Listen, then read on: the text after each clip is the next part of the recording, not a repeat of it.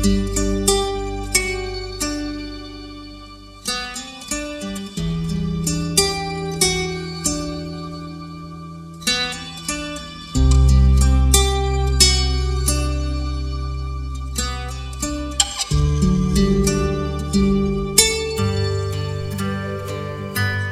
halo adik-adik di mana pun kalian berada Salam sejahtera buat kalian dan salam sehat selalu Apakah kalian sudah mengucap syukur hari ini?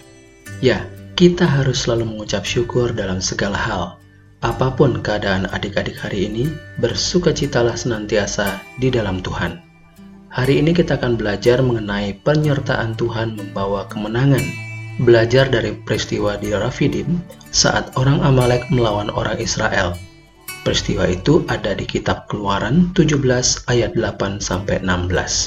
Sebelum kita membaca dan merenungkan firman Tuhan, mari kita berdoa. Tuhan Yesus, saat ini kami siap untuk mendengarkan firman-Mu Tuhan. Beri kami hikmat dan berbicaralah. Kami siap mendengar. Dalam namamu Yesus kami sudah berdoa. Amin. Keluaran 17 ayat 8 sampai 16 kemenangan orang Israel melawan orang Amalek. Lalu datanglah orang Amalek dan berperang melawan orang Israel di Rafidim. Musa berkata kepada Yosua, "Pilihlah orang-orang bagi kita, lalu keluarlah berperang melawan orang Amalek. Besok aku akan berdiri di puncak bukit itu dengan memegang tongkat Allah di tanganku." Lalu Yosua melakukan seperti yang dikatakan Musa kepadanya dan berperang melawan orang Amalek. Tetapi Musa Harun dan Hur telah naik ke puncak bukit. Dan terjadilah, apabila Musa mengangkat tangannya, lebih kuatlah Israel. Tetapi apabila ia menurunkan tangannya, lebih kuatlah Amalek. Maka penatlah tangan Musa.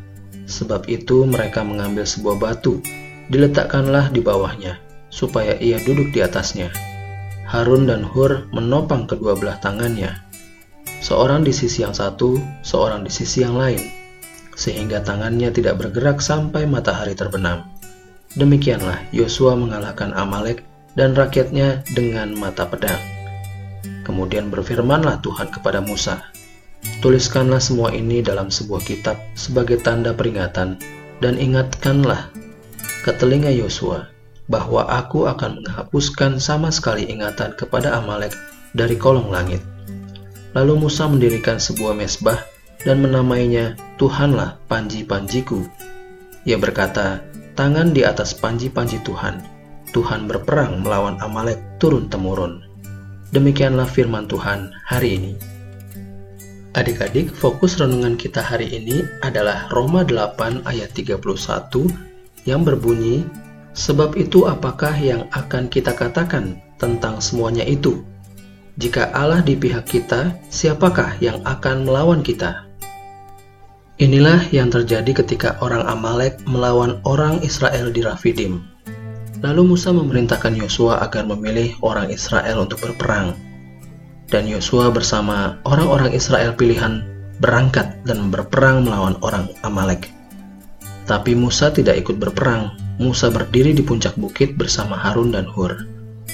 Tapi karena kelamaan dan capek, Musa menurunkan tongkat di tangannya. Ketika tongkat di tangan Musa turun, maka bangsa Amalek menjadi kuat dan Israel kalah. Lalu datanglah Harun dan Hur membantu mengangkat tongkat di tangan Musa, yang satu di kanan, yang satu di kiri. Ketika tongkat Musa terangkat, orang Israel yang tadinya kalah sekarang menjadi kuat kembali. Dan akhirnya Yosua dan pasukannya menang dan berhasil mengalahkan orang Amalek. Adik-adik, Tuhan memilih Yosua Tuhan juga menyertai dan dengan caranya, cara Tuhan memberikan kemenangan bagi Yosua dan orang Israel yang berperang. Saat Tuhan memilih adik-adik untuk melakukan perintahnya, maka percayalah dia akan menyertai adik-adik. Nah, sekarang apakah adik-adik percaya sama Tuhan? Percaya bahwa ia menyertai dan memberi kemenangan kepada adik-adik atas masalah-masalah adik-adik saat ini. Bisakah adik-adik berkata, "Jika Allah di pihakku, siapakah yang akan melawanku?" Yuk, kita sama-sama percaya. Tuhan menyertai dan memberi kemenangan. Tuhan menyertai dan memberi kemenangan. Mari kita berdoa. Bapa di surga, sertai kami untuk melakukan kebenaran firman Tuhan dalam tutur kata, sikap maupun perbuatan kami hari ini. Terima kasih Tuhan, dalam nama Tuhan Yesus, amin. Demikian adik-adik renungan kita hari ini. Sampai jumpa besok. Salam.